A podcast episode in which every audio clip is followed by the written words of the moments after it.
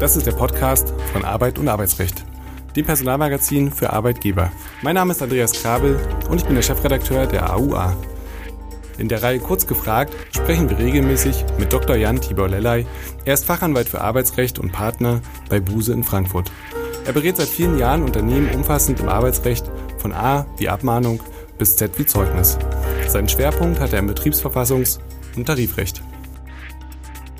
Herzlich willkommen, lieber Herr Dr. Lellay, zu einer weiteren Folge Kurz gefragt. Heute soll es um eigentlich, naja, ich würde sagen, einen Klassiker gehen, der in neuem Gewand daherkommt. Es geht um das digitale Zugangsrecht zum Betrieb für Gewerkschaften. Das Zugangsrecht zum Betrieb ist zwar unstrittig geregelt, es tobt aber ein Kampf um die Grenzen digitaler Gewerkschaftsrechte, nicht zuletzt durch die Corona-Pandemie mit mobiler Arbeit und Co. Die Gewerkschaften fordern die sogenannten digitalen Zugangsrechte, um nicht digital ausgesperrt zu werden. Und die Bundesregierung hat das auch im Koalitionsvertrag aufgegriffen. Wie, lieber Herr Dr. Lellay, ist hier denn die Ausgangslage? Welche Rechte haben Gewerkschaften im traditionellen analogen Betrieb? Und was würde sich durch ein digitales Zugangsrecht eigentlich ändern? Ich denke, die Digitalisierung kommt langsam auch in diesen ganz alten Fragen und ganz umkämpften Fragestellungen an.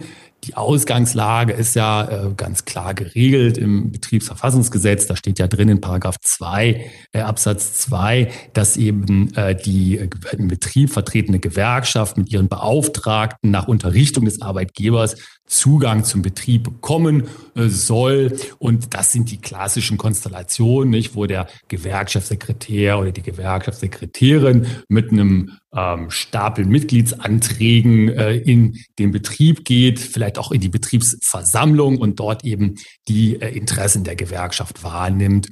Ähm, aber die Arbeitswelt hat sich weiterentwickelt und natürlich ist es auch den Gewerkschaften überhaupt nicht verborgen geblieben, sondern ganz im Gegenteil. Äh, die wissen auch, dass sich durch die Digitalisierung der Arbeitswelt auch diese Rahmenbedingungen ganz erheblich ändern. Stichwort die Belegschaft im Homeoffice, Stichwort die remote arbeitende Belegschaft, sodass die Gewerkschaftssekretäre, die mit dem Schwung Mitgliedsanträge im Betrieb stehen, möglicherweise gar nicht mehr so viele Leute erreichen. Und äh, das will man jetzt, und das ist das erklärte Ziel, mit den digitalen Zugangsrechten ändern. Es geht im Grunde genommen ganz genau darum, dass man sagt, was früher in den analogen äh, Zuständen, also im analogen Betrieb möglich und rechtmäßig war, das wollen wir jetzt auch im digitalen Betrieb durchsetzen. Allerdings gibt es dazu eben noch keine gesetzliche Regelung. Und ähm, das ist eigentlich eine Frage, die man an den Anfang stellen könnte, aber ich stelle sie mal jetzt. Welche Grundrechte stehen sich hier eigentlich gegenüber? Ja, die klassischen Grundrechte, die ja in diesen Konstellationen ähm, regelmäßig kommen, das ist einmal auf der Seite der Arbeitgeberin, äh, des Unternehmens, äh, das, ähm, der Recht, das Recht am eingeübten oder ausgeübten eingerichteten Gewerbebetrieb und die äh, Ge Gewerbefreiheit, die Geschäftsfreiheit und eben auf Sicht auf, auf der äh, Seite der Gewerkschaft, Artikel 9 Grundgesetz, die Koalitionsfreiheit, die ja nach der Rechtsprechung ganz klar auch und muss ja auch mit beinhaltet, die Betätigungsfreiheit der Koalition und also die Betätigungsfreiheit der Gewerkschaft, Werbung äh, zu machen, vor allen Dingen Werbung zu machen. Darum geht es ja eben im Kern in diesen Sachen und natürlich auch zu beraten. Das ist auch eine, eine wichtige Geschichte. Aber wenn man auch mal mit Gewerkschaftsvertretern Vertretern spricht und den äh, mal fragt, was ist denn da für euch so wichtig dran, dann sagen die, naja gut, wir müssen natürlich den Zugang zur Belegschaft äh, bewahren und damit unser Grundrecht, das Grundrecht unserer Koalition aus Artikel 9 Grundgesetz wahrnehmen. Reicht es denn da, wenn wir jetzt wieder abstellen auf den Werbezweck der Betätigung der Gewerkschaften, reicht es denn da nicht aus, dass das BHG schon seit vielen Jahren Gewerkschaften erlaubt, E-Mails an die E-Mail-Adressen der Arbeitnehmer zu senden, auch ohne Zustimmung des Unternehmens? Ja, es ist in der Tat ja so, dass es schon ähm, seit dem Jahr 2009 eine Rechtsprechung gibt des Bundesarbeitsgerichts, wo genau ein solcher Fall entschieden wurde. Da hat nämlich die Gewerkschaft, das war Verdi, die hat äh, an die ähm, Belegschaft, an die E-Mail-Adressen der Belegschaftsangehörigen äh, Werbe-E-Mails versandt und ähm, äh, das Unternehmen hatte damit äh, äh, kein Einverständnis gegeben. Und dann kam es eben zur gerichtlichen Auseinandersetzung. Äh, Unterlassungsansprüche wurden da seitens der, äh, des Unternehmens gegen die Gewerkschaft geltend gemacht. Und im Ergebnis hat das BAG das alles verneint und hat eben gesagt, nein, das geht. Das ist von der Koalitionsfreiheit gedeckt. interessanterweise sogar den datenschutzrechtlichen Aspekt, der da auch angesprochen wurde, ja noch schon weit vor der DSGVO, mit ein bisschen prozessualen Tricks weggewischt und gesagt, das ist datenschutzrechtlich doch alles zulässig gewesen oder zumindest hier in der prozessualen Situation kein Problem. Also hier gibt es natürlich schon ganz, ganz weitreichende Rechte, wenn man sich das mal so überlegt. Da kommt einfach eine E-Mail an und man hat nicht danach gefragt, und ähm, da sind die Leute dann sozusagen mit irgendwelchen Massen-E-Mails eingedeckt. Aber offensichtlich reicht das eben nicht mehr, nicht? Weil äh, die Gewerkschaften richtig erkannt haben, dass äh, die Digitalisierung mittlerweile schon viel weiter geht, nicht? Und einfach nur eine E-Mail. Jeder von uns kennt ja die E-Mail-Flut, die sich da jeden Morgen in der Inbox auftut. Äh, da wird schnell weggeklickt und gelöscht äh, und äh, dann war es das mit der Gewerkschaftswerbung. Also äh, da ist zumindest aus Gewerkschaftssicht sicherlich das nicht mehr ausreichend. Man wird dann sehen, wie das jetzt hier weiter betrieben wird, auch von der Gesetzgebungsseite. Kleine Nachfrage zu dem Fall und zum Datenschutz. Ähm, ich vermute, dass dort E-Mail-Adressen des Unternehmens gemeint waren. Dass es quasi ein nicht so schwerer ähm, Eingriff ähm, letztlich ist für den Arbeitnehmer, weil er in seine Arbeitsinbox quasi E-Mails bekommen hat. Ja, richtig. Das ging also darum, äh, dass man äh, den Leuten, also der, der Belegschaft, auf die dienstlichen äh, E-Mail-Adressen diese E-Mails geschickt hatte. Und, ähm, und zwar einfach so mit der, mit der großen Gießkanne, nicht? also an die Mitglieder und auch die Nichtmitglieder. Äh, interessante Frage, die dann gar nicht mehr beleuchtet wurde, wie die Gewerkschaft überhaupt an diese E-Mail-Adressen gekommen war. Nicht? Ähm, ist da nicht angesprochen worden, ist aus meiner Sicht auch datenschutzrechtlich mal problematisch gewesen. Aber da in der Tat hat das BAG das so gelöst und hat dann gesagt, naja gut, also zumindestens den Mitgliedern durftet ihr es ja schicken und deswegen ähm, ist das Ganze insgesamt in Ordnung, weil mit der Antragstellung, Unterlassungsantrag, ihr einfach zu weit gegangen seid, Unternehmen. Das ist ein prozessualer Trick, der da seinerzeit angewandt wurde.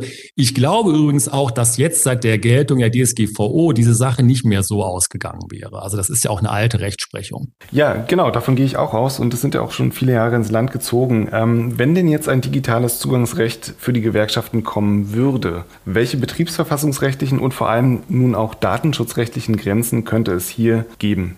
Ich denke, die Konstellation im Grundsatz, wenn man sich die Gegenstände, die entgegenstehenden Grundrechte mal anschaut, die ändert sich ja nicht, nicht. Also hier ist es ja nach wie vor so, dass dieser Zugang, der digitale Zugang der Gewerkschaft immer nur so weit gehen kann, wie er die Grundrechte des Unternehmens, also Eigentumsrecht und auch wirtschaftliche Betätigungsfreiheit nicht uneingemessen einschränkt. Das heißt also, hier wird man nach wie vor auch bei dem digitalen Zugangsrecht, und das ist ja auch Betriebsverfassungsgesetz so festgehalten, diese Schranken beachten müssen.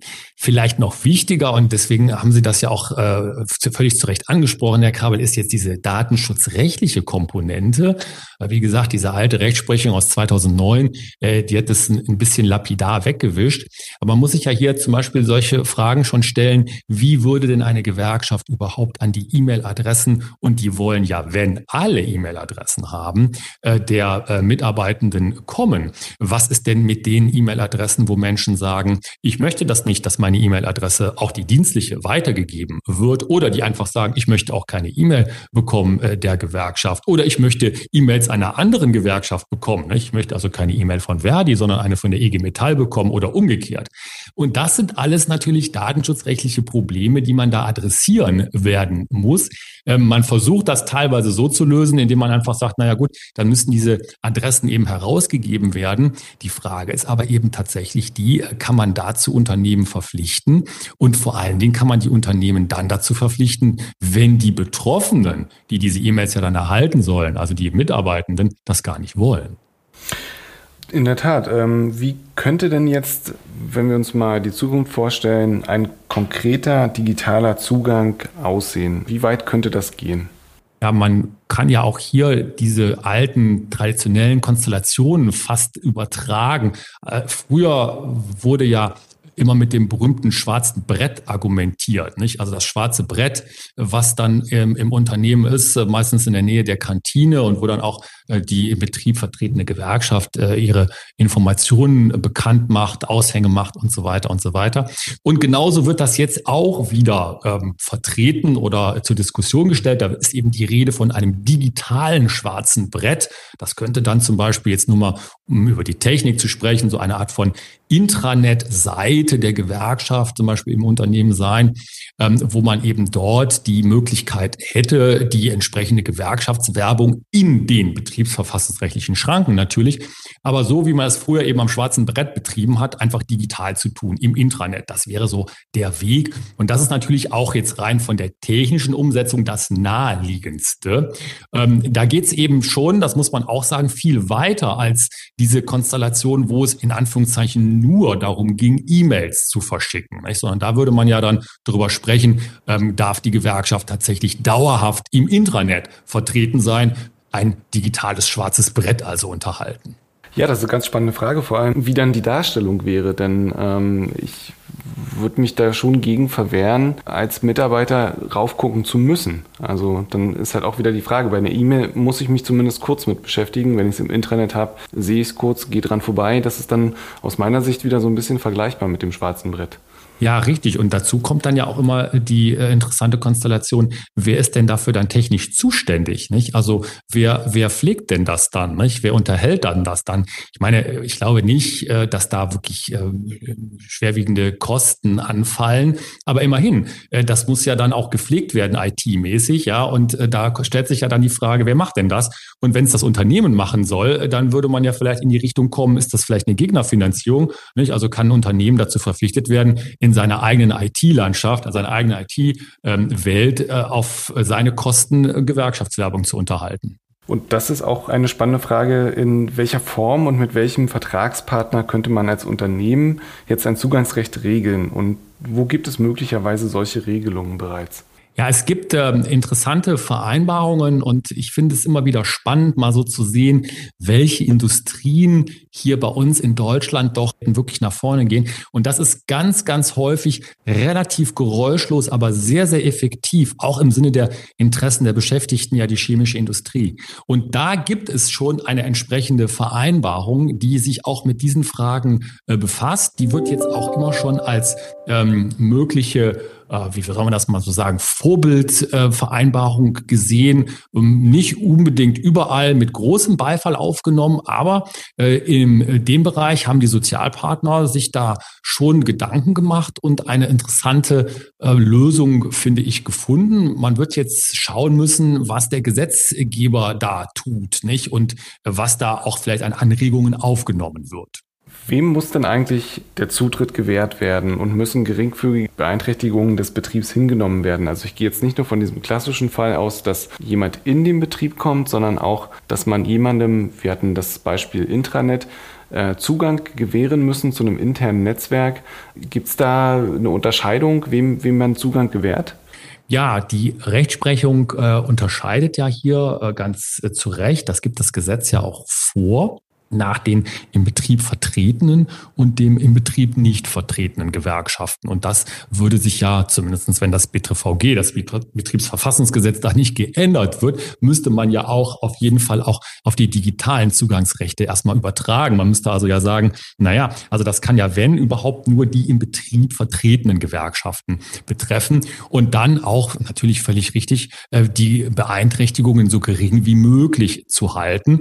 Äh, da ist es eben spannend, spannend äh, zu gucken, wie ist es mit der technischen Umsetzung, nicht? Also wann sind diese Beeinträchtigungen schon so erheblich, dass das Unternehmen sagen kann, nein, das muss ich nicht mehr machen, weil das dann zum Beispiel in eine rechtswidrige Gegnerfinanzierung, einer, die Finanzierung des äh, koalitionspolitischen Gegners der Gewerkschaft hinauslaufen würde. Und ähm, hier denke ich, ähm, muss man als auch ganz klar sich die Fälle, die Einzelfälle auch anschauen und sehr genau gucken, wer macht denn hier was? Und wer genau äh, versucht denn hier Werbemaßnahmen zum Beispiel für Gewerkschaften umzusetzen? Und zum Abschluss möchte ich gerne wieder die klassische Frage stellen, warum tut der Gesetzgeber eigentlich so wenig? Zum einen in der Vergangenheit. Wir hatten ja schon angedeutet, dass wir ein bisschen Hoffnung haben, dass vielleicht in Zukunft ein bisschen mehr passieren wird. Aber warum ist da so wenig passiert? Ja, ich weiß es ehrlich gesagt, Herr Krabbel, auch nicht, warum. Ich habe äh, mir für den Podcast das nochmal angeguckt. Das Thema, ähm, da gibt es einen Aufsatz dazu, der ging, der, der lautet, der Titel lautet die, die, die Grenzen digitaler Gewerkschaftsrechte im Betrieb und der ist von 2002. Und seitdem hat sich im Wesentlichen nichts getan. Es gibt halt die Rechtsprechung, aber da ist das schon das erste Mal thematisiert worden. Äh, dann gibt's äh, wie gesagt, diese Rechtsprechung und nichts anderes ist dazugekommen. Ich glaube, der Gesetzgeber hat lange Zeit äh, das Thema unterschätzt. Äh, und als er das Thema Digitalisierung dann mal aufgenommen hatte äh, mit der alten Bundesregierung, ähm, da hat man dann vielleicht das Arbeitsrecht und auch das Betriebsverfassungsrecht oder das Koalitionsrecht da nicht im Zentrum gesehen. Mittlerweile hat sich das Gott sei Dank geändert. Ich glaube, der große Lerntreiber, leider muss man sagen, äh, war wie so oft wieder die Corona-Krise, nicht? Dass da ähm, mit den digitalen Belegschaften einfach der Fokus wieder draufgekommen ist und äh, jetzt jetzt äh, der Gesetzgeber und auch die neue Bundesregierung die Sachen häufig äh, erst in den Fokus stellen und tatsächlich was in die aktive Richtung übernehmen. Ja, und so lässt sich dann wahrscheinlich aus jeder Krise doch irgendwie etwas Positives ziehen. Vielen Dank, lieber Herr Dr. Lellay, für diese Folge. Wir hören uns beim nächsten Mal. Tschüss, bis dahin. Dankeschön, tschüss.